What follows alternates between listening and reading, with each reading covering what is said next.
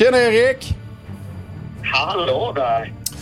Jag ringer här från ett vinterkallt Stockholm, men du befinner dig i ett ganska varmt Qatar va? Det gör jag absolut.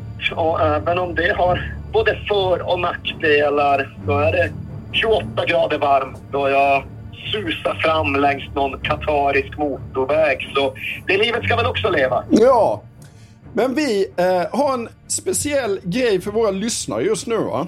Ja men exakt. För även om VM pågår med allt vad det innebär så mullrar ju When We Were Kings-fabriken vidare. Och så här års är det ju dags för vårt återkommande önskeavsnitt. Och nu har vi haft ett dygn där vi har tagit in nomineringar. Och vi har sammanställt dessa och fått fram fyra slutalternativ. Och vilka är de då? Ja, de är ju rätt och slätt då Luka Modric, alternativ 1. Vi har Gais 2011-2012 som alternativ 2. Vi har Nordkorea i VM 2010 som alternativ 3.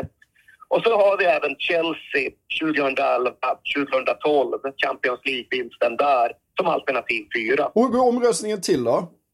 Jo, det är ju så att eftersom att sociala medier fortfarande är så vanvettigt underutvecklat så måste man in på Twitter, för där finns det en fungerande röstningsfunktion. Så man går in på Twitter och så söker man upp mitt konto, Erik Niva-kontot.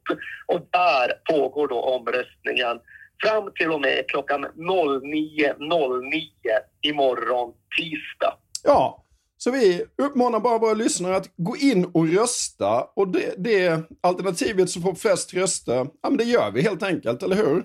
Så blir det. Det alternativet som flest röster får årets önskeavsnitt för publicering, ja men runt nyår någonstans. Ja. Ha det så bra i Qatar så får vi se vad lyssnarna kommer fram till. Det får vi göra. Vi kämpar vidare på våra respektive håll.